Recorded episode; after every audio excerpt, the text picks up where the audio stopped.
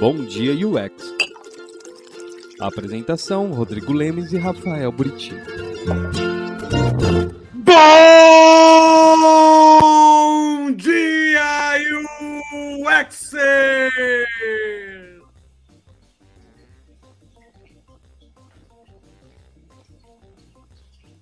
Terminou? Acabou? Bom dia, bom dia, bom dia. Ai, meu Deus. Bom dia, bom dia, bom dia. Você que nos assiste, que acordou de madrugada, como eu. Chovendo pra caramba aqui no Brasil, na região sudeste. Muita chuva. Aí, quem, quem que acordou com a gente? Ó, Renato. Renato estava madrugado comigo no Olha aí. evento ontem à noite. Olha aí. Tá, tá, tá virado ele, ele tá virado. Tamo virado, tamo virado. Mikael, o Michael, Mikael, o Michael, não sei como é que fala, me ajuda. Diogo, bom dia. Lisandro, Márcia. Caramba, o Lisandro, Márcia. Lisandro tem um nome complexo aí, Lisandro. Não, eu não consigo falar sobre o nome dele em voz alta. Schurstein, Schurstein. Natália, Alessandra, Júnior, Aline, ó. Ó, o Rock, cara, madrugando, hein, Rock? Quem diria? Aqueles, né, que sacana, né, que julga a pessoa. Mas bom dia, Rock. Gente, a galera acordando cedo aqui para falar com a gente, para participar com a gente, né, da, dessa conversa que a gente vai ter hoje. Mas Sim. antes da gente começar a conversa, Zé Buriti, quais são os Temos- recados? temos- Olha, temos- microfone girou aqui, os gatos, O, tudo, que o, zona. a UXConf, pelo que eu entendi, esgotou os ingressos. né? Esgotou, não tem mais que falar de XConf. A gente tem que tirar da descrição, inclusive. Tirei, ali. é, não sei se eu tirei, eu tirei, acho que eu tirei. Eu tirei. Mas, ah, eu boa. tirei. Eu, eu postei lá, acho que também estava Você assim. postou, eu tirei. É, Eu o, tirei. o encerrou, quem não aproveitou perdeu aí, vai ter que ficar curtindo só pela rede social as postagens da galera, né? E eu sei, eu tô ansioso aqui porque eu tô vendo no Instagram um monte de postagem de recebidinho. É, eu tive recebidinho. É, Eu sei que vai chegar, mas eu tô do outro lado do, do Atlântico. Mas prometeram que, vão te, que você vai É, receber. Exato, mas Ah, eu tô já. cara. Cara, ali a equipe da logística do- da galera do XConf não falha, viu? Não, falha. E, massa, porra, recebidinho bem, bem legal. Bem legal. Márcio, Márcio. Eles prometeram levar a experiência o mais perto possível para casa, É. e pelo que eu tô vendo das fotos aí, parece que, Que que o funciona, negócio que chega. É, é isso aí, mano, isso aí. É, um, é, Bom, cara, uma- é uma camiseta, um copo, um copo de plástico, uma bolsa, uma mas, é o, bolsinha. mas é o copão, é o copão do Aí tem o- café famoso, copo- né? Aí tem o copinho do café Ah, e vem o café, aí, cara, uma Aí, ó. cartinha, então assim, e vem uns biscoitinhos amanteigados, uma biscoitinha coisa assim, cara. pra Mas não é para todos os café. inscritos, correto? Acho Não, que é para os é. palestrantes. Acho A gente tá os se exibindo, a gente tá se É, exibindo aqui, é- fazendo sacanagem com as pessoas, né? Esperando que, ai, se eu me inscrever, eu vou receber. Imagina, Hum. né? Imagina. É. Deve ter Sacanagem. mais de mil, mais sei lá quantas mil pessoas né, É, inscritas. uma- Mas sim, vai começa ser um dia baita de um 25. Começa dia De 25 de outubro. outubro, daqui basicamente um mês. Basicamente É. um mês. É verdade, hoje Né? é 28. Então já, já foi. Falamos aqui durante um bom período, mas acompanhe nas redes sociais. No ano que vem, se Deus quiser presencial, você vai ter a oportunidade de comparecer também, também. E, além disso, rodou, né? Rodou não, rolou anteontem o aniversário de cinco anos do. Aniversário do, né, do Design. Foi aí uma hora e sei lá o que de programa. Duas horas e horas. meia. Duas horas e meia. Entrem no YouTube lá, se você está ouvindo pelo podcast isso aqui, porque agora o Ah. áudio desse programa ele vai ao ar no mesmo dia que a live está indo, ou seja, Olha o no nível final que do dia, chegou. É, não, no final do dia a gente posta no feed do podcast do Design Team. Então, se você está ouvindo aí, vá lá no YouTube, porque no YouTube do, do Design Team tem, na segunda-feira, dia 26, tem a live de aniversário do Design Team lá para você ver um pouco da história, quem participou e tudo mais. Valeu muito a É. pena. Olha lá, ó, ó, o Diogo já mandou aqui, ó, duas horas e meia. É, e, não, eu, e eu vou fazer uns cortes da- do Sim, aniversário. principalmente dos cinco minutos iniciais que você estava no silêncio. Acontece, né? Quem faz live é quem faz isso, vive isso, né? Então, Sempre que eu entrei lá e, e, tentei apertar, né? Eu entrei atrasado, eu falei assim, caralho, tá... entrei no StreamYard e fui lá apertar o eu botão. Vi, pra... Eu vi que você popou. Não, e a galera foi muito, muito carinhosa, assim, me mandando WhatsApp, é, no Telegram. Tá no mudo, tá no mudo, tá no mudo, tá no mudo. Acontece, né? Mas eu não ligo, é live. Mas Boa. eu vou fazer cortes, né? Então, com esses com os convidados que foram sensacionais, Sim. cada um falando, sabe, trazendo uma coisa, uma experiência, uma visão. E, então, e várias é, fofoquinhas de como funciona o design team, né? As edições, os programas, tem, tem tudo lá. Bem mas isso o povo não quer saber, cara. Porque... Ah, sempre quer, cara. A galera agora contigo. É. Agora a novela da Globo tem spoiler no final do episódio. Ou seja, a galera adora Olha esse só, tipo gente, o Buti é. julgando vocês. Ele não, tá. Não, eu tô constatando um comportamento humano. Olha que todos só. querem saber. Quem, é quem, mais veio aqui também? Buritial, Douglas, Cavendish. Estava ouvindo o podcast ó. agora, Douglas. Estava ouvindo. Ah lá, hein? Agora sim, ó. Ó o monstro aqui também. É, a Brasília que está com muito calor. É o monstro tá É, o, é, é o Clayton, cara. E olha só, Michele, Michele que tem um programa muito bom com a gente aqui no Bom UX sobre Content semana, Strategy. Semana passada, retrasada, semana retrasada. retrasada. Semana retrasada, assistam. Vinícius já apareceu, Tos também. E feedback, eu lembro, eu estava conversando com o Clécio ontem, ele falou que a galera da Soils lá comprou o livro indicado, né? Pela Michelle, ah. o de Content Design lá, e tá gostando. Então, tipo, curtam, que é da, da Sarah Winters, né? Sim, porra, que massa. Ó, o Carlos aqui, o Holland também com a gente, bom dia. Nossa, a galera, acordou cedo. Boa, boa. É, cara, uh, eu vou pedir para você, né? Dá like já aqui na, nessa live, né? Isso. É, dá like pelo esforço. dá like pelo esforço da gente acordar cedo, assim, para falar, né? Só um botãozinho. E se inscreve no canal. E é compartilha. Isso. Né? É isso. E. Que fala? Semana que vem a gente hum. tem um programa especial, né, com o cara desse livro aqui, ó. Verdade, André Gurgel. Eu não sei se você aqui. Quem acompanha aqui as postagens viu que apareceu o André Gurgel e depois saiu, mas é porque a gente errou o dia do André. Era, ah, era o Felipe.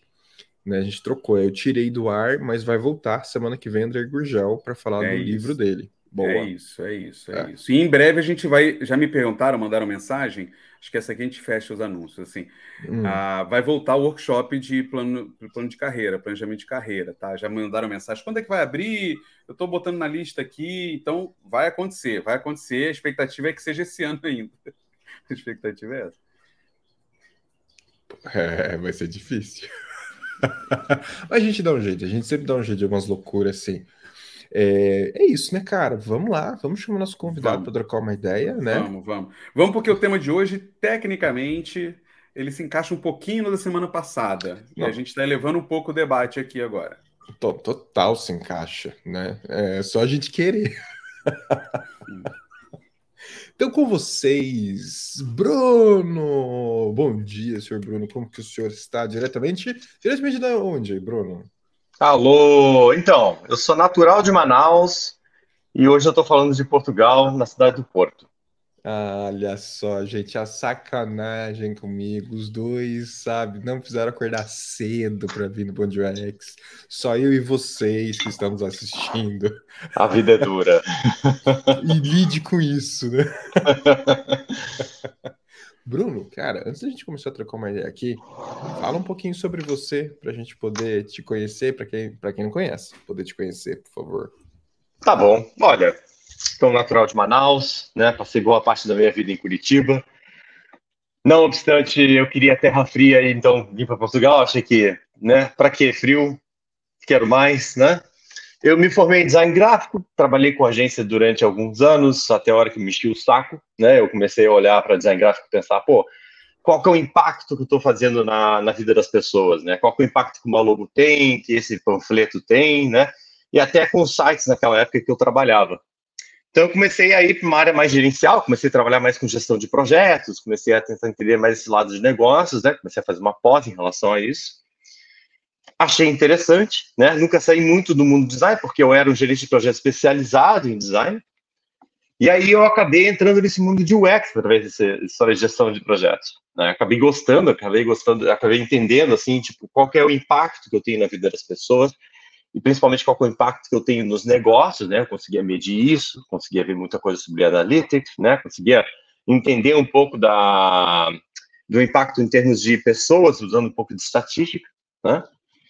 E aí eu acabei me aventurando também no mundo de gestão de mudanças numa ferrovia, né, onde eu comecei a trabalhar com implementação de projetos, implementação de comportamentos e tudo mais. Aliás, vírgula, né, implementação de comportamento é bullshit, né, porque você, na verdade, mais tenta entender com as pessoas se aquilo faz bem, faz sentido para elas, do que você controlar elas e esperar que você consiga controlar o comportamento delas, né? E aí agora eu aceitei uma, eu vim aqui para uma empresa chamada Farfetch, né? É um marketplace de moda de luxo. E agora estou trabalhando como design manager nessa empresa, né? Então eu coordeno uma equipe de seis pessoas, trabalho na parte de lealdade do website. E estou aí na luta, né, trabalhando aí com o pessoal e desenvolvendo esses websites, esses produtos que a gente tem. Que massa, cara. E que, que virada, né? Que mudança de, de escopo que você teve, ó, a palavra, né? A mudança durante sua carreira. Né? Ali, numa visão de quase agência, né? Esse processo de que a agência trampa, depois uma empresa voltada para logística, né? Ferroviária. É, tem uns detalhes aí no meio do caminho, mas aí agora é Farfetch né? Uma das, maiores, é contra... uma das maiores contratantes de Portugal. O que não é muito difícil, né, gente? Porque não é muito difícil. É pequeno lugar, né? Então, a, a Fafet deve ter o quê, o, o Bruno? Uns 2 mil funcionários em Portugal, sei lá? Não, já tá lá mais para quatro. Aí, então... Não, é uma cidade inteira ali de, de é, Portugal, pegou a cidade inteira, cara. Aí, e, e, o dono eu acho que é natural do Porto, né, Bruno? Por isso que ele tem uma, uma a maior parte dele tá aqui no Porto, né? Você sabe que eu não lembro, eu acho que ele é de, do Porto. É português com certeza, é o José Neves, mas eu não lembro se ele é do Porto ou não.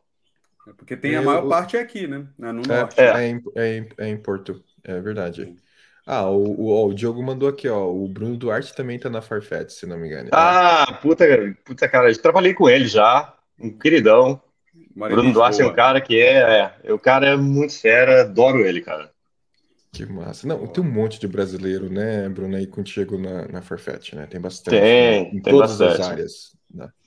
Se concentra mais em desenvolvimento, né? Então é onde a Farfetch busca a parte de né, de pessoas, mas tem muito designer brasileiro aqui também. Inclusive tem um outro Bruno B, que também é design manager trabalhando comigo na Farfetch. Caramba, cara. Não é, tá aí, ó. Gente, dicas de imigração para Portugal, chama o Bruno. Cara, é, antes da gente começar, eu lembrei de uma história, né, que a gente já se encontrou ao vivo, eu, eu falei que eu ia puxar aqui, até pra gente começar a conversar. Que você me contou é, quando você trabalhou na questão de logística ferroviária, né, na Rumo, né, a gente tinha comentado, e eu me lembro muito dessa história, cara, é, do, do, do é, maquinista, né, para ele conseguir manter ali o, o, trem, ele não podia dormir, né, alguma coisa assim, você, me corrige, e ele tinha que, de tempos em tempos, apertar um botão, né, e, e aí eu me lembro da, da sua visão crítica de como que design é, tinha o desafio de não conseguir fazer nada para ajudar aquele cara numa situação extremamente complexa ali. Né? O que, que é essa história, cara? Me conta essa história, porque eu acho que se conecta muito nessa coisa do design poder ajudar e depois de faz escalar. Sim. Cara, então, isso. É... Quando você falou ali da... do cara não poder dormir, a gente tem uma questão do maquinista ter atenção durante o trajeto, né? Se o cara dormir durante o trajeto, a gente vai ter acidente pra caramba, né? Então, nos, é, as primeiras soluções que foram desenvolvidas pelas ferrovias, isso não é só na Rumo, foi um botão onde o cara aperta para ele simplesmente dizer que ele está acordado e que está operante conforme a máquina. Né? Eu não lembro o tempo, isso variava de ferrovia para ferrovia, mas podia ser desde 30 segundos até 5 minutos. E eu achava uma coisa muito interessante, porque depois de fazer algumas pesquisas, é, até sentar do lado do maquinista e ver como é que ele trabalhava, você via que o cara começava a fazer aquela função de apertar o botão de modo automático. Então o cara nem tomava mais ciência da ação que ele estava fazendo. Ele ia lá, fazia as coisas, pum, pá, pá, pá, pá, pá, pum. Então quase que virava um tique, né? E para mim era, é, era, interessante pensar que, ok, né? Então, hoje eu sou um designer, né? Eu estou olhando aqui da perspectiva de service design, inclusive. Como é que eu ajudo esse cara? Como é que eu começo a resolver esse problema?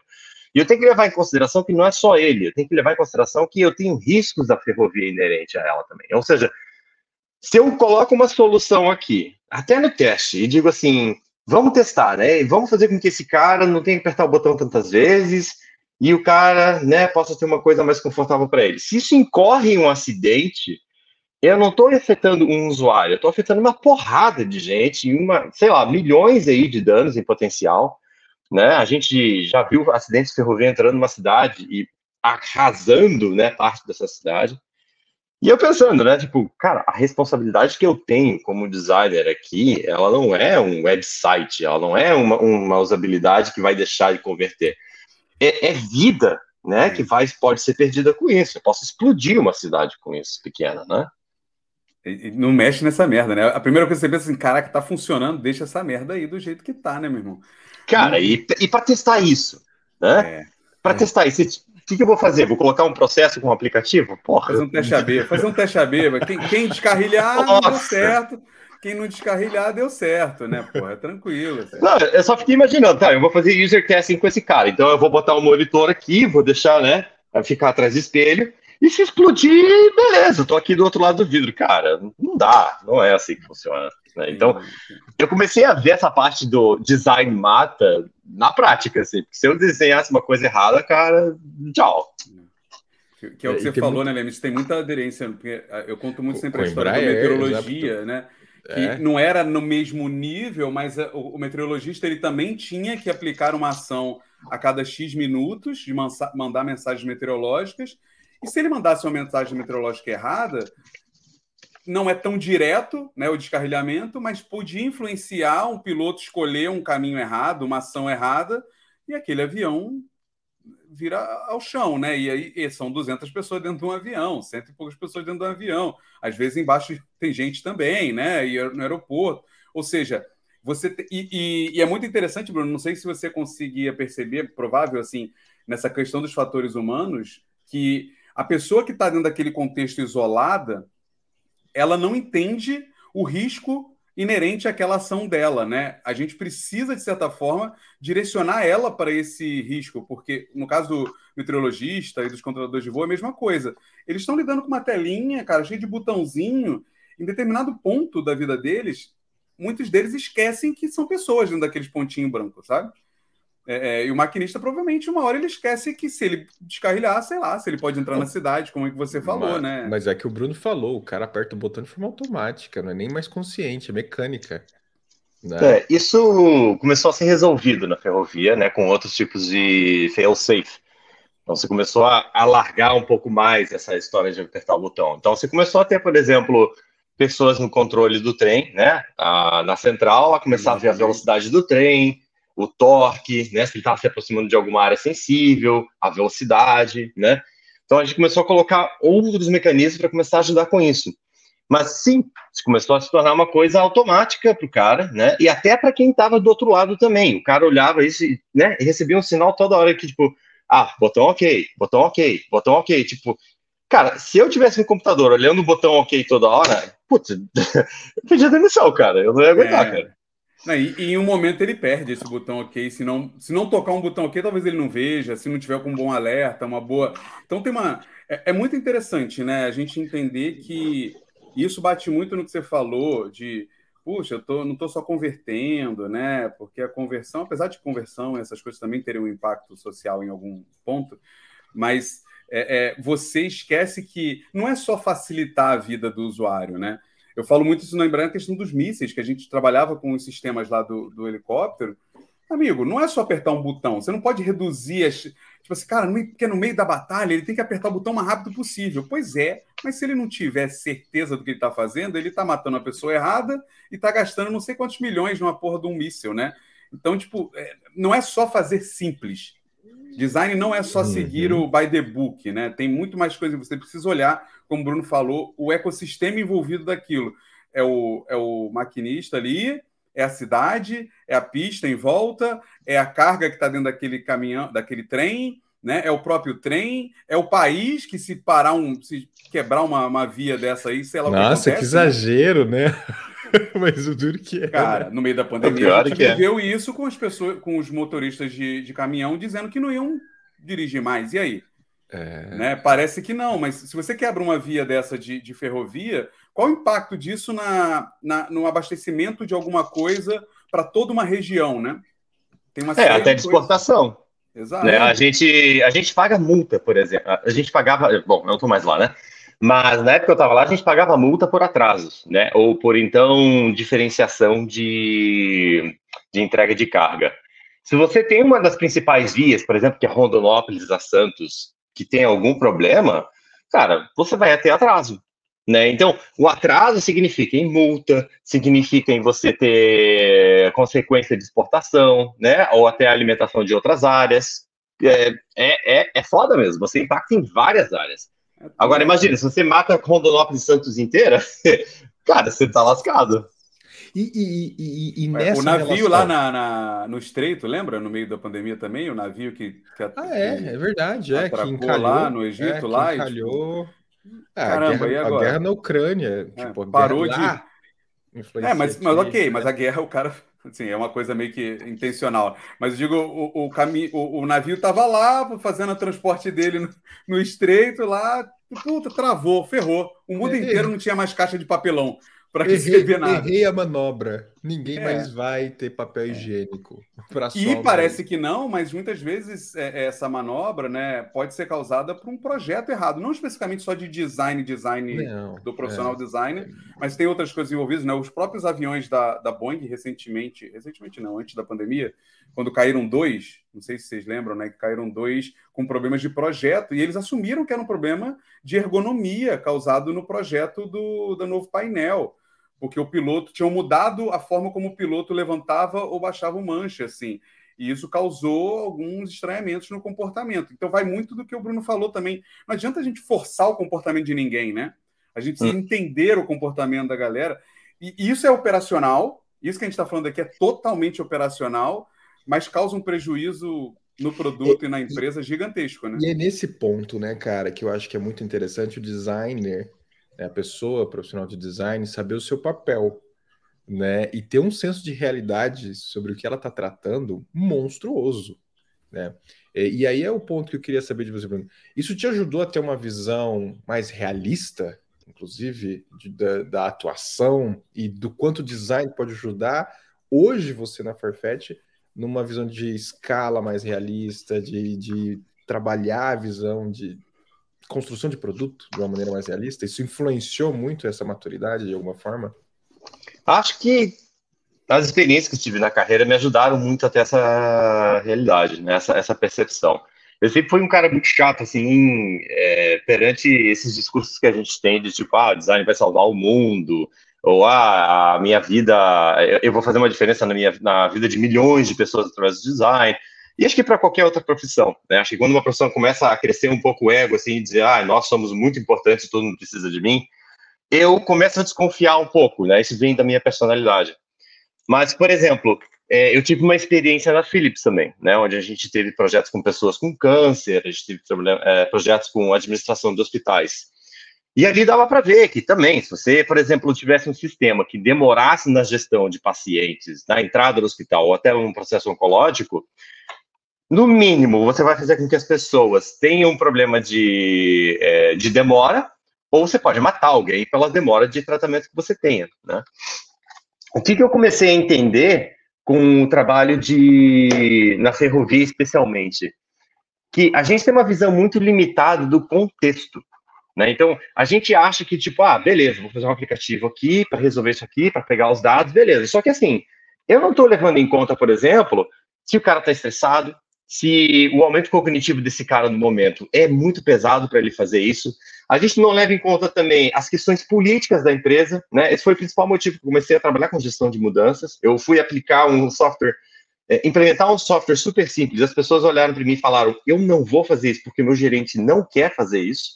E, cara, um projeto de, sei lá, 300 mil, quase jogado no lixo, porque um cara não queria implementar isso porque ele não entendeu esse projeto, né? É, e questões até do mercado, sabe? De, tipo, cara, faz sentido implementar isso aqui porque o mercado está indo completamente em outra direção, ou a gente tem um contexto que faz com que isso aqui seja algo completamente inviável, né? Então, eu acho que essa parte de realidade, essa parte de produto, né?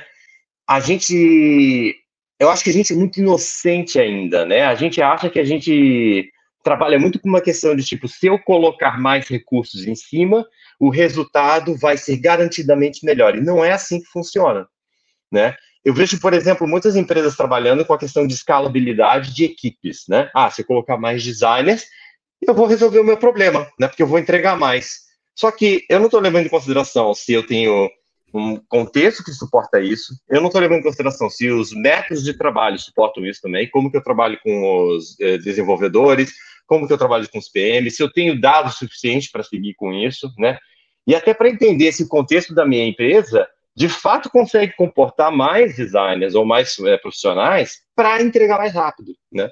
Tem aquele esquema que eu ouvi muito em gestão de projetos, que é nove gestores de projetos não vai fazer com que uma mulher entregue o bebê em um mês. E, cara, é, é, é a mesma coisa. A a, a, o growth, o crescimento, ele não é uma coisa linear como a gente gostaria que fosse. Isso é válido para design também, né? Porque tem, tem certas coisas que o processo é o processo, e é isso, né? Tipo, é essa piada, né? Essa coisa do, da mulher grávida é, é, conhecida em qualquer área de tecnologia, isso é muito normal, né? Tipo, na Embraer também era assim: você tem projetos de dois anos, a coisa começa a apertar nos últimos seis meses, não dá tempo, pô, traz mais desenvolvedor. Só que, cara, às vezes mais desenvolvedor é mais caos, né? Gera mais entropia dentro do cenário do que acelerar, porque não é só acelerar, existe um processo ali naquele contexto, existe algumas etapas que são necessárias que você não consegue pular simplesmente, né?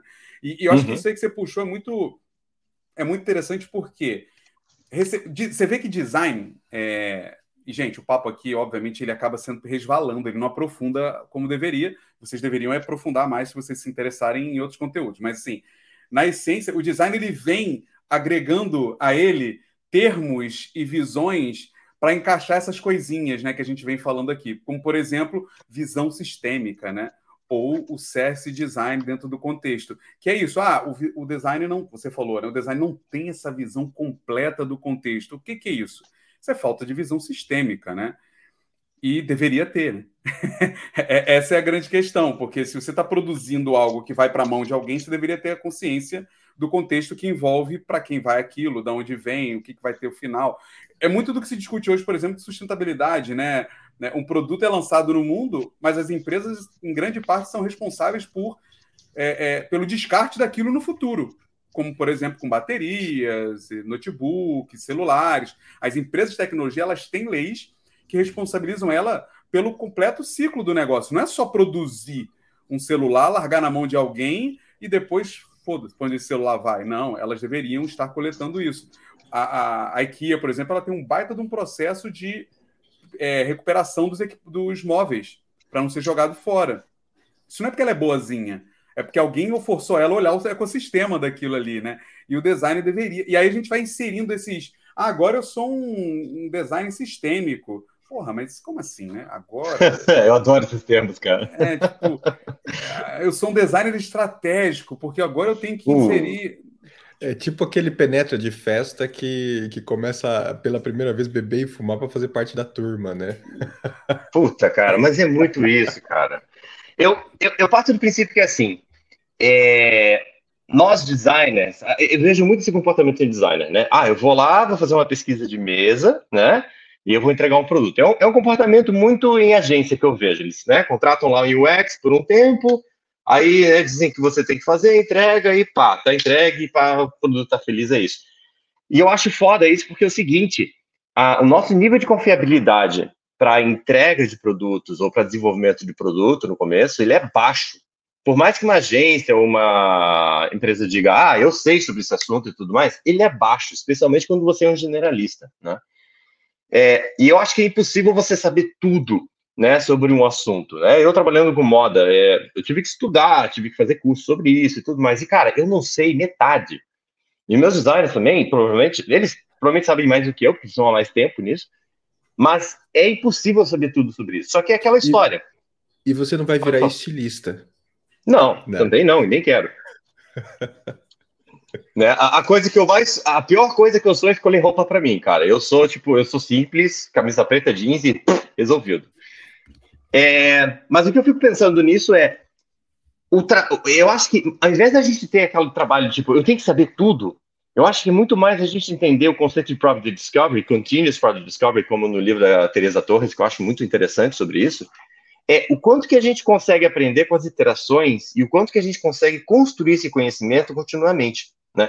Então, muito mais do que aquele trabalho de, cara, eu vou fazer meu trabalho de uma vez só e vou acertar logo de primeira, é muito mais a gente ter aquela ideia de, tipo, qual é a hipótese que eu tenho hoje e que eu quero testar? O que, que eu estou conseguindo gerar de valor aqui para as pessoas e conseguir construir? Isso, para mim, foi muito importante na ferrovia, né? Eu não podia chegar para o pessoal e dizer assim, tá aqui o projeto, ele vai ser assim, vai ser 100% assim e pronto. Não, né? Eu tenho condições na ferrovia que mudam conforme o tempo passa, eu tenho legislações, né? Eu tenho condições do trem que precisa de manutenção. Pensa, a ferrovia é, uma, é, uma, é, uma, é um Lego que tem uma porrada de peças movendo. Eu não consigo aprender tudo, né, de uma vez só. Então, eu, eu, eu acho que para entender como trabalhar com isso, para entender primeiro como que eu trabalho com produto, é entender é isso, sabe? É primeiro entender que você não vai saber tudo de uma vez só. E que você tem que começar a construir isso aos poucos. E, isso é interessante e você, porque... E você não vai fazer é, o trabalho da outra pessoa. Esse, é, essa Nem é a questão deve. que eu, que eu brinquei deve. na questão de ser o estilista. Né? Você estudou moda, mas você não vai desenhar roupa. Né? É, ele não estudou moda, né? Ele estudou não, mas... o mundo da moda, ele foi entender. Exatamente. É, é diferente, tipo, né? Você não ele vai não... substituir aquele perfil que é chave para aquela, aquela indústria funcionar. Né? Você vai entender é, mecânicas daqui. É, né? é que, óbvio, tem contextos, né? Existem empresas menores, às vezes você vai. Alguém postou um dia desse aí num LinkedIn reclamando sobre alguém que foi negado numa entrevista porque falaram que não tinha perfil de startup, né? E não sei o quê. Ah, mas isso é comum. É. E, e, e, eu vejo muito isso na entrevista, alguém falando assim, puta, mas esse profissional, ele não tem background nessa, nessa indústria. Aí eu falei, primeiro que designer não, não precisa, né? Vamos lá. Ele, a nossa, a nossa, o nosso o cérebro é passar por diversas indústrias. o design está sendo chamado pelo design, né? É que tem de se achar que se você já passou por uma indústria X, a, a sua Sim. curva de aprendizagem é menor, né? Tem de se achar é... isso.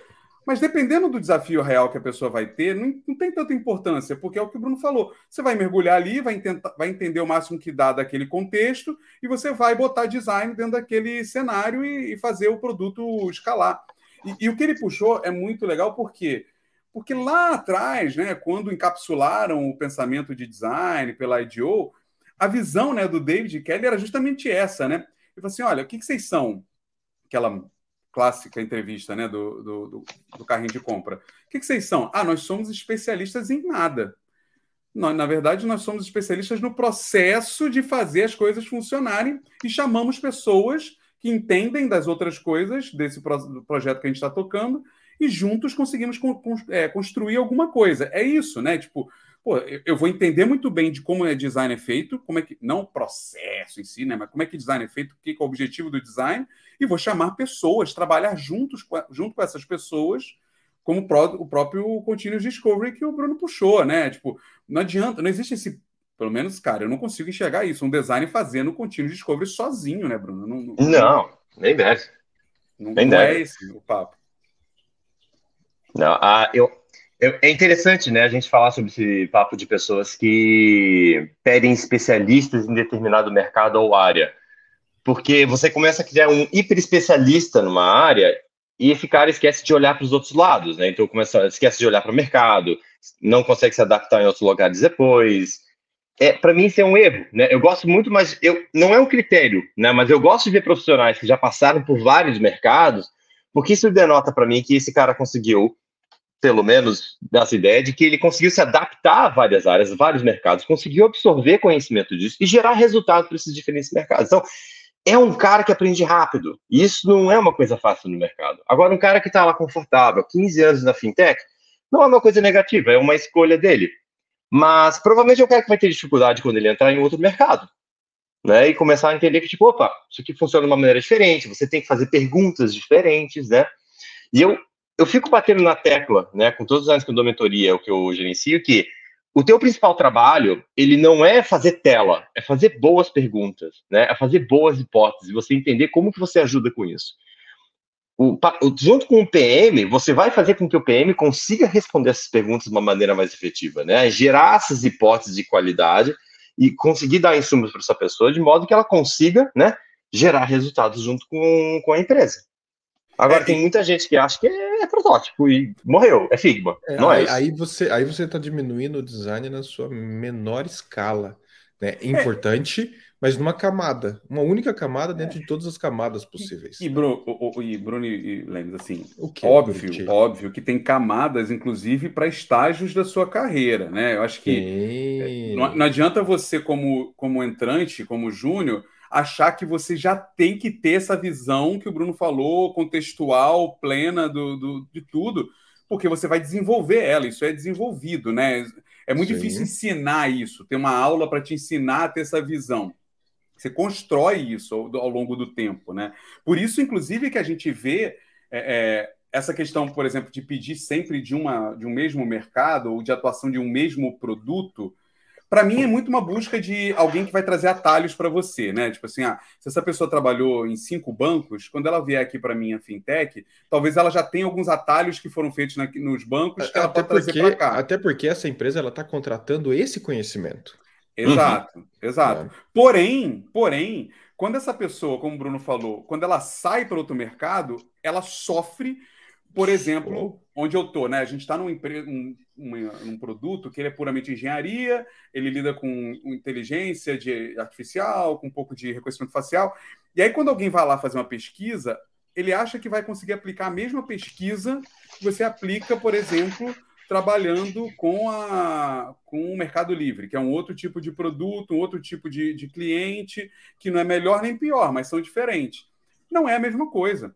Da mesma forma que se você for para a Fafete e for trabalhar com um público de luxo, de moda, não é a mesma coisa. Não adianta achar que você vai aplicar o mesmo processo de discovery, você tem que encarar da mesma forma a solução que você vai entregar, como a gente estava brincando e falando Até aqui da ferrovia. Né? Até as conversas com os stakeholders é completamente diferente, porque a expectativa Sim. de quem está lá em cima é completamente diferente de quem estava na outra indústria. E, né? cara, eu acho que a gente tem que entender design a um ponto. O Daniel fala uma coisa que é, que é interessante, o Furtado.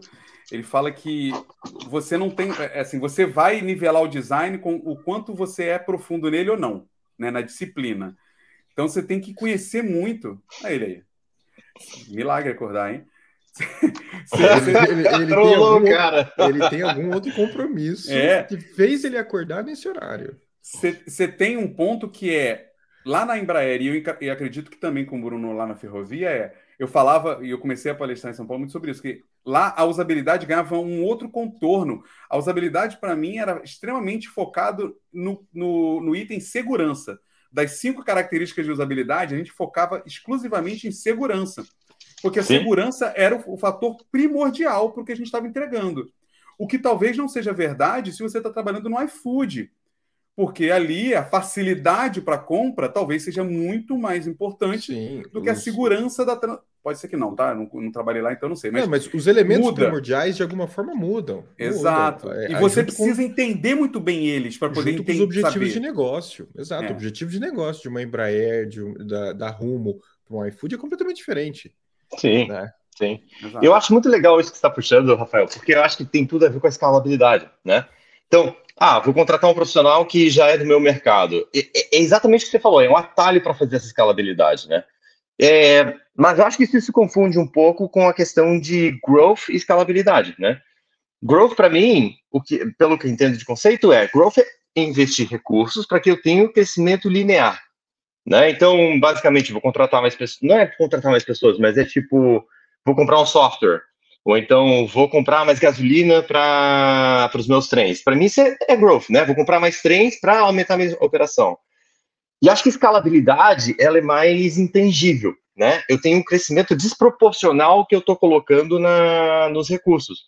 E eu acho que isso é uma coisa fundamental para a gente entender, porque quando a gente contrata um profissional de design, a gente quer atingir essa parte de escalabilidade. Então, por exemplo, eu tive um projeto na ferrovia que era economia de diesel, tá? Quanto mais eu economizo diesel, mais eu consigo redução de custo e mais o meu lucro, né? Mais eu consigo reduzir o meu overhead. Com design, como é que eu vou fazer isso? Então, eu posso investir no maquinista, eu posso investir na operação do trem, eu posso investir em algoritmo matemático para fazer com que o trem pare menos durante a ferrovia, né? E eu acho que você ter esse profissional, e acho que esse é uma das principais funções do design, é aonde que estão esses gaps, onde estão essas oportunidades de escalabilidade no meu negócio para que eu consiga crescer. Aqui um adendo, nem todos os negócios são passíveis de escalabilidade ou no momento eles estão passíveis de fazer isso. Tem momento que o negócio precisa crescer. Por exemplo, eu preciso investir na minha base de usuários, eu preciso crescer minha base de usuários, né, para aumentar minha conversão, para ter mais trabalho. Então, invisto muito em marketing. O que é diferente, por exemplo, é, então, do que é diferente, por exemplo, de olhar para um problema que eu tenho e dizer assim, olha, eu quero fazer com que os usuários que eu converti fiquem retidos. Isso é um problema de escalabilidade. Por quê? Porque eu não vou investir mais em cima disso, ou eu vou investir pouco, a, não é pouco, mas eu vou, eu vou investir de modo que isso aqui cresça, né? Eu vou abaixar o churn, vou abaixar o bounce rate, vou abaixar as pessoas indo embora, e aí eu consigo resolver o problema. E como é que eu resolvo esse problema? É, como é, que, eu, como é que eu consigo entender esse problema de escalabilidade? Por exemplo, em retenção. Eu vou entender o que, que o meu usuário quer com o meu serviço que eu estou providenciando. O que, que ele procura? Por que, que isso é útil? O que, que ele ganha de valor com isso? Quais são as dores que ele tem ao entrar na minha plataforma?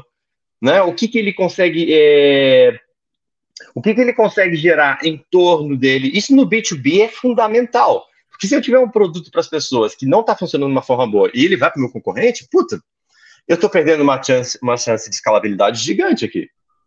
E, e, e, vai muito além, né, cara? Porque, por exemplo, a gente tende a, a resumir Pega o Netflix, né? Você foi falando aí da escalabilidade, no momento que para. Eu, eu vi o Netflix. O Netflix, ele, em determinado momento, ele tinha, ele estava sozinho, navegando sozinho. Ele resolveu, eu preciso pegar essa base e, aumentar o máximo de usuários. Era um valorzinho mais baixo, não tinha quase nada.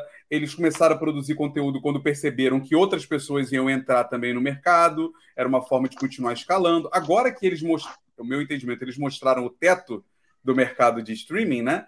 Eles bateram ali no teto e falaram assim, por quê? Porque agora eles estão começando a ter que entender que o comportamento dos usuários dele não responde à recorrência e fidelidade da mesma forma que um outro mercado responde. Porque hoje em dia as pessoas ficam trocando de assinatura conforme tem necessidade de um determinado produto, que é um que uma Amazon está fazendo. Ela pega e investe uma grana absurda num um tipo de conteúdo para trazer o máximo de gente possível aquele conteúdo não está lucrando de fato, não está trazendo o dinheiro que ele está gastando, mas ela está produzindo conceito, a estabilidade da é, base dele. É, o conceito de escalabilidade muda. Né? Muda, muda. É. E a gente tem que entender isso, porque senão a gente, como designer, não consegue discutir com um PM no mesmo nível do que ele está com dor, qual é a dor dele, né? Se pega a Amazon, muita gente fala assim, puta, eu, eu amo o site da Amazon, assim, eu, é uma merda. Eu sei que ele é uma merda, mas eu gosto muito abra, de abra, abra seu coração sobre é. isso. É. Não, cara, vamos lá. Qualquer designer aqui pouco crítico vai olhar para o site e falar assim, cara, que confusão dos infernos. Qualquer um mudou, que mudou, arquitetura... você viu que mudou, né? Melhorou. já, já foi muito pior já, cara. Lá já foi mato muito mais alto. Mas quando você olha assim, tem milhares de problemas sérios de arquitetura de informação. Tem milhares. Você pega o aplicativo do Amazon Prime, ele tem problemas seríssimos de usabilidade mas ele tem alguns valores de produto que, para mim, não me parecem ser aca ah, acasos. Ah, você é muito fã daquele negócio do MDB lá, né? É total. Isso é incrível. Isso é para o nerd de verdade que quer saber exatamente o que está acontecendo. Então, mas tipo, entende, é uma escolha Amazon, de produto. Você acertou o Buriti. Um monte mais de gente, né? Mas assim, a, a, a, escolha deles é uma escolha de negócio, de produto muito consciente que o designer tem que estar junto desse, dessa pessoa de produto, desse time, para ajudar a tomar essa decisão. E não do tipo, pô, mas a usabilidade daquele botão de voltar é uma bosta, hein? tá, tá, bom, cara, mas entenda que a escala do produto não está vinculada àquele botão de voltar, está vinculada a isso aqui. Né? Eu estou simplificando, eu estou de fora, mas eu, a questão é o designer ter essa consciência de, por exemplo, lá no trabalho tem muito isso, cara que, que é o, o, nosso valor de um dos produtos nossos? É a eficiência que é feito o negócio. A eficiência que o trabalho é feito dentro daquele software é mais importante do que o, o SUS, a satisfação, tudo isso. Mas aí, mas aí, Bruno, aí viram para Buriti, putz, o que você está falando faz todo sentido. Mas daí, Bruno, viram para você e falaram assim: mas o meu, meu PO Nem ele sabe o que, que precisa ser feito para escalar. Ele está perdido. Eu devo ajudá-lo? É Sim, claro. Só que cada um no seu papel, né? E eu, eu gosto muito dessa história. Né? Eu estou fazendo um curso chamado Auto, Autogestão, tá? que é basicamente trabalhar com autonomia e tudo mais. E nesse programa de autogestão, o que, que tem uma discussão? O trabalho entre cargo e papel. Né? E o, o, cargo tem muito a ver com uma caixa que eu tenho, onde eu vou limitar essa caixa, então ó, eu faço layout, eu faço isso e está aqui. E o papel que é? Qual é o resultado que eu tenho que atingir com a minha organização? E quando a gente começa a olhar para esse ponto de vista, a gente começa a entender que, tipo, olha, eu tenho que fazer uma diferença no negócio, eu tenho que né, começar a gerar essas hipóteses que gerem resultados nisso. Quando eu tenho um PO, ou até um PM, que ele não entende muito bem para onde ele tem que ir, eu acho que o problema, a primeira questão é a gente começar a fazer boas perguntas. Então, tá, o que, que a gente já sabe sobre essa questão? O que, que a gente já sabe sobre o problema que a gente está tentando resolver? O quanto que a gente conhece isso? Quais são os dados que a gente tem né, de qualitativos, quantitativos, né? E se a gente não tem esses dados, por onde que a gente começa para começar a puxar isso? Então, o principal papel do designer é esse: quanto que eu tenho de informação para começar a, a, a, gerar hipóteses para resolver esse problema? E resolver, né? Porque aqui também tem uma outra questão que a gente tem que a, confundir design com problemas estruturados, né? Problema estruturado é tipo assim: um mais um é igual a dois. E a gente acha que produto é assim, né? Ah, tá aqui a solução perfeita e eu vou entregar isso aqui. Não é. O nosso problema é não estruturado. A gente pode ter várias respostas para o problema e elas todas podem funcionar. O que a gente está buscando é qual que rende mais resultado do que a gente quer. E eu acho que isso é muito importante, porque isso é a base do porquê que a gente trabalha com hipótese. Eu acho que essa é a base que a gente começa a sentar com um PM um PO e dizer, ok, se a gente está trabalhando com problemas estruturados, quer dizer que a gente pode ter mais de uma hipótese. Como é que a gente começa a abordar isso? Quais são as principais perguntas que a gente tem que fazer agora? Não sabemos nada? Cara, research. E research tem que estar junto com esse parceiro, né? Tem que estar junto com os PMs os designers para tentar entender aonde que a gente navega por essas águas que a gente não conhece. Sabemos um pouco mais sobre isso? Beleza, então a gente tem um pouco de gaps aqui, a gente tem algumas oportunidades. E acho que é uma coisa legal quando a gente trabalha com o Discovery é entender o conceito de oportunidade e hipótese, né? Que a gente começa a olhar é, para possíveis é, pontos que a gente possa trabalhar e como que isso conecta até com a estratégia da empresa, né? Como é que eu conecto essa hipótese ali com o que eu estou lá em cima? Porque se eu não entender como é que eu estou influenciando nisso, ferrou. Eu acho que a Amazon é um exemplo legal para isso, né? O que, que eu estou tentando resolver com a Amazon? Né? Eu estou conectando vários mercados, vários clientes com a, uma logística facilitada de entrega, né? Com uma, é, com uma estratégia de warehouses, né, com uma estratégia de entrega facilitada, né, usando Big Data para isso também, para fazer um upsell em cima disso, e conseguir entender como que eu gero uma conversão é, qualificada para isso. Né? Obviamente tem muito mais por trás da Amazon, porque a Amazon é um monstro gigantesco e como Buriti eu não estou lá dentro para saber sobre isso. Mas tem tanta coisa por trás disso, né, que se conecta a uma estratégia, que se eu não entender como é que funciona a estratégia, ferrou. Na Farfetch é a mesma coisa vai fazer escolhas erradas e você vai ser recriminado como alguém que não entende de produto, né? É, Essa é a exato. questão. E fora que assim, essa conversa ela não é, a gente não pode simplificar ela, porque para o designer ter essas conexões e conseguir alcançar essa visão de estratégia junto com uma visão de produto, cara, isso dá trabalho para caramba. É e política, inclusive. Sim, sim. E muita política. Não, é mas, porque. É mas é simplificado, gente... porque tem, tem 10 segundos, né, cara? Não, sim, sim, meu caro, mas o que eu tô querendo dizer é que, assim, é, é importante a gente ressaltar isso, porque causa ansiedade. Né? Vão ter designers que vão ouvir esse tipo de coisa e falar assim: meu Deus, eu preciso então fazer isso. Então. Mas, né? mas é assim, ele não precisa entender de tudo. Mas uma, um ponto que você tem que entender, o designer, é você não pode ser preso ao seu conceito de design e não flexibilizar o que você pensa sobre isso, que é, é usabilidade. Três cliques. Eu estou sendo muito simplista, mas vamos lá, isso acontece. É usabilidade. Três cliques no site é a melhor usabilidade possível. Calma. É três telas. É, né? É, não, que site é esse passos. que você trabalha? então, que site é esse que você trabalha? Tá, é esse aqui. Qual o objetivo desse site? É vender? É ter um NPS alto? Ou é qual que é isso? Isso é básico. Se você entender isso, você não vai ficar preso a escolhas erradas, como, pô, vamos melhorar a quantidade de botão. Aí pega o exemplo do, do, do da ferrovia ou da Embraer. Olha, o cara vai apertar um botão para atirar um míssil. Ele não tem que ser simples. Qual o objetivo? Ele tem que acertar o míssil quando ele tiver certeza que ele tem que acertar aquela, aquele alvo. Então você tem que ter passos para que ele tenha certeza. Não a facilidade, mas a certeza de que o alvo era esse. É isso que o design tem Eu- que se perguntar. Eu acho que o, o que o, o Rodrigo está levantando, e eu acho que é muito legal levantar isso, é a questão do quanto que eu me envolvo em relação à estratégia, quanto que eu me envolvo em relação a esses níveis, né? E obviamente que isso está envolvido muito com o tipo de, não o tipo de trabalho, mas qual que é o, a hierarquia que eu estou ocupando. Infelizmente isso tem nas empresas, né? Por bons motivos e mais motivos, né? Se eu sou um júnior, por exemplo, eu, eu não vou esperar de um júnior, né, sentar numa mesa de reunião e começar a definir "Ah, a estratégia precisa ser essa. Você é um júnior. Você vai ter teu escopo de trabalho você vai ter um poder de influência que não é tanto quanto um sênior, até um manager, né?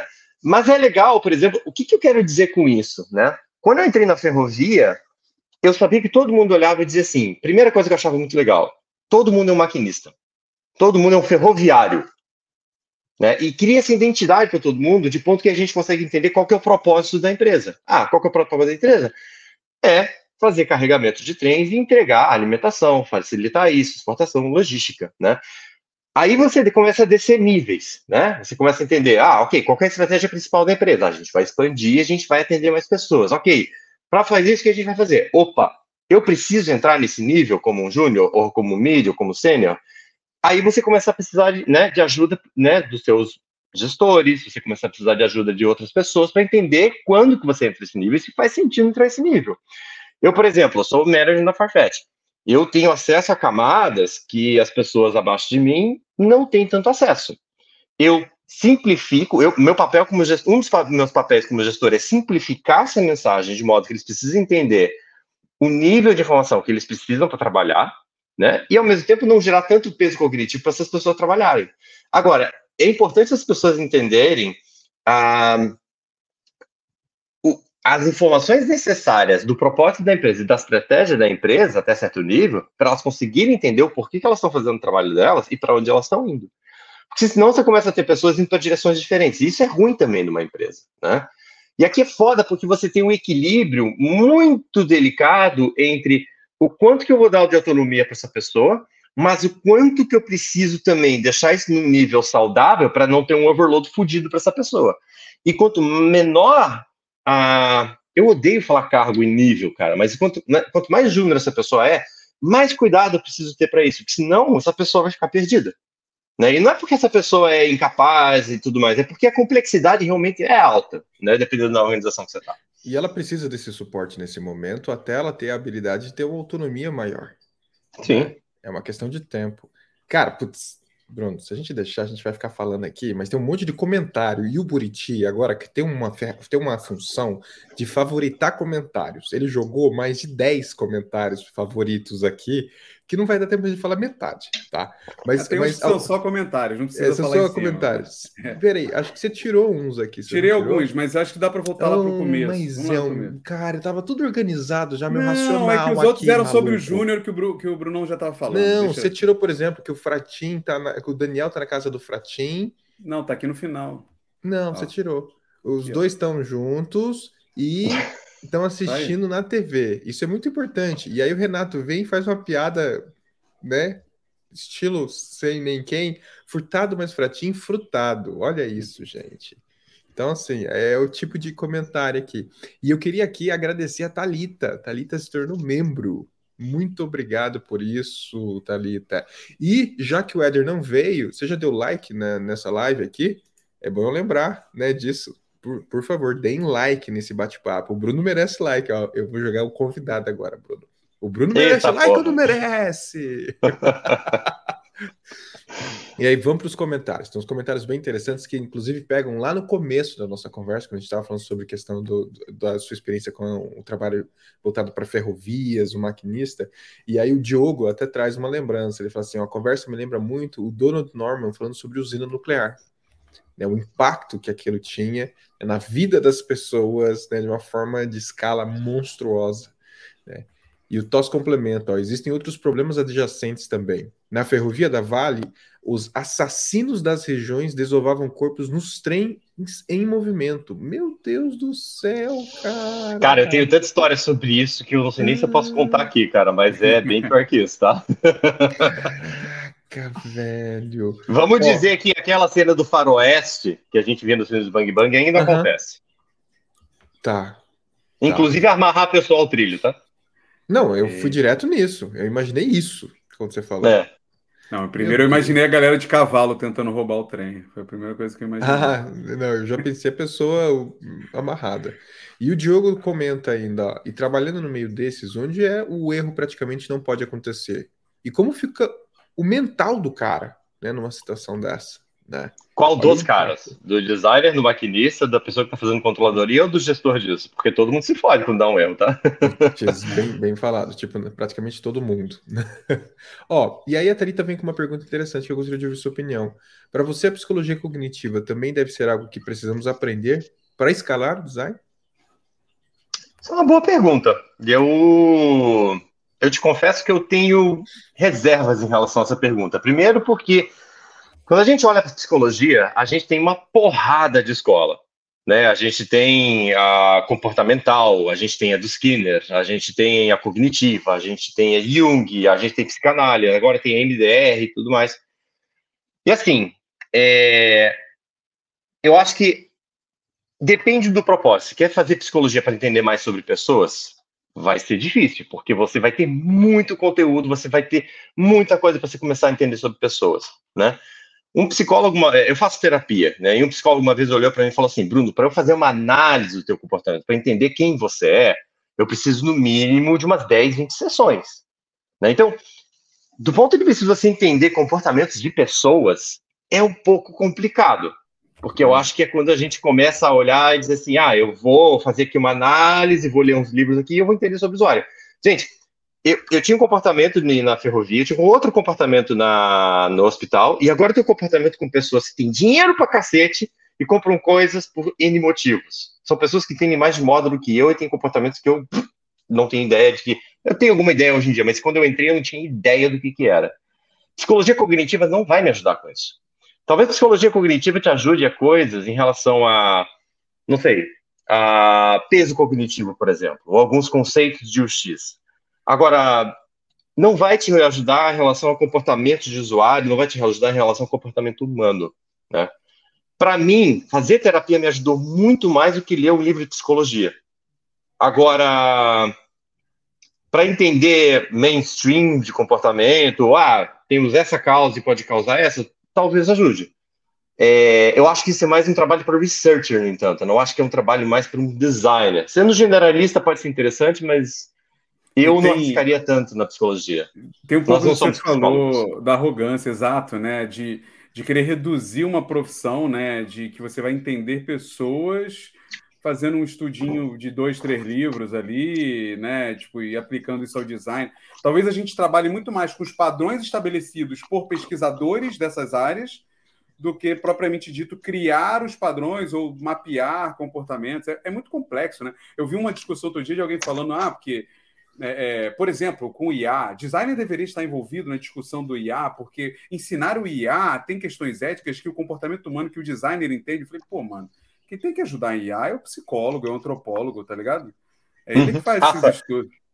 Eu vou te dar um exemplo bem bunda, cara, que eu utilizei psicologia e brrr, caiu por terra completamente. Eu criei um aplicativo, tá? Onde eu- a única tarefa do, do maquinista era apertar um botão, iniciar manobra, tá? Era simples. Só que quem que são os maquinistas? São pessoas que vêm de backgrounds diferentes. Eles não têm um background de tecnologia, ou pelo menos naquela época, de usar um aplicativo.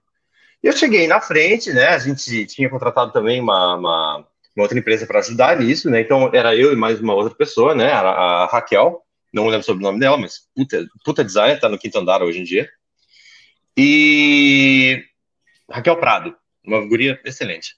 E cara, a gente sentou na frente desse cara e falou assim: inicia uma manobra. Ele ficou 15 minutos olhando para a tela e perguntando assim: o que, que eu faço, gente? Eu não sei o que fazer. E a gente estava fazendo essas habilidades, não podia olhar para ele e falar: não, faça isso. Ele não sabia o que fazer. E pela gente, né, olhando os padrões, olhando psicologia cognitiva, de utilizar, né, também teoria das cores, com botão verde, papapá, a gente pensou, não, isso aqui é óbvio, todo mundo vai fazer isso. Não aconteceu isso. Então, a gente tinha que demonstrar outras maneiras, a gente tinha que entender qual é a realidade desse cara para ele entender como interagir com uma interface que ele não estava acostumado. E aí cai por terra todos esses padrões, até essa história de ah, se tiver esse padrão, se tiver esse aqui, vai funcionar. Não vai. Né? Depende do mercado, depende do contexto. E até do país. Né? A gente teve até um trabalho na Philips, a gente teve que pegar uma tela e fazer isso aqui, ó. Né? Da esquerda, da, a gente lê da esquerda para a direita. E eles leem da direita para a esquerda. Cara, ferrou toda a interface. Porque é um país diferente. Né? Então, não aposte. Ok, é legal estudar essas coisas, mas não aposte em padrões para resolver sempre o teu problema, porque você vai encontrar exceções na tua vida que vão desafiar você, especialmente em psicologia. Nossa, cara.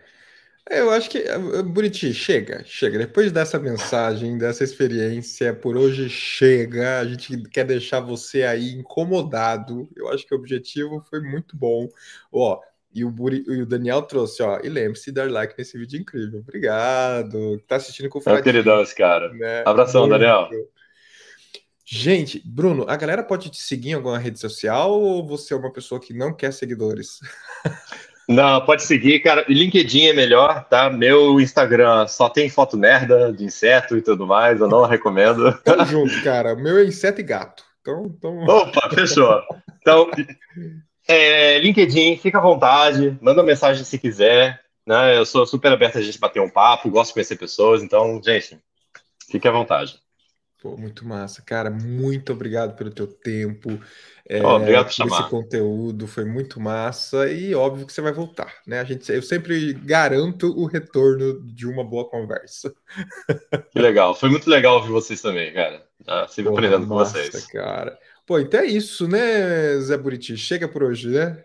Chega por hoje, tem uma boa, uma boa quarta-feira. Pedro Beleza aqui com a gente, ó. Baita papo como sempre, uma galera aqui. E não se esqueça da like, assina, comenta e compartilha. Aí, comenta, faz essa coisa. Xinga também. É, xinga também, só não xinga. Principalmente xinga. É, não, não, pô, ele é convidado. Xinga aí o Buriti por chamar você. Ó, então é isso. Um grande abraço. Tchau. Um abração. Um abraço, querido. Tchau, tchau.